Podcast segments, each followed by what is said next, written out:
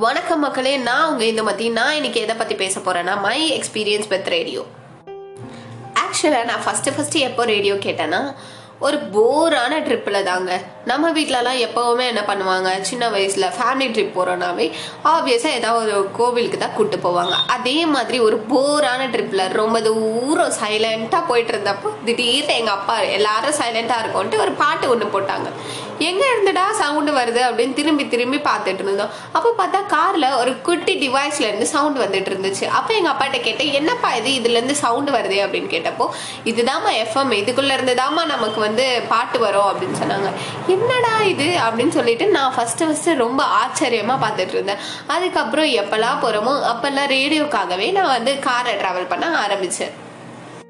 அப்புறம் ரேடியோவில் ரொம்ப பிடிச்ச விஷயம்னா ரேடியோவில் கண்டக்ட் பண்ணுற குட்டி குட்டி கேம்ஸ்க்கு நானும் எங்கள் அக்காவும் சேர்ந்து நிறைய கேம்ஸில் பார்ட்டிசிபேட் பண்ணியிருக்கோம். நிறைய செக்மெண்ட்ஸில் ஜெயிச்சிருக்கோம். நிறைய கேம்ஸில் தோற்று போயிருக்கோம். அது ரொம்ப ஃபன்ஃபில்டான பார்ட்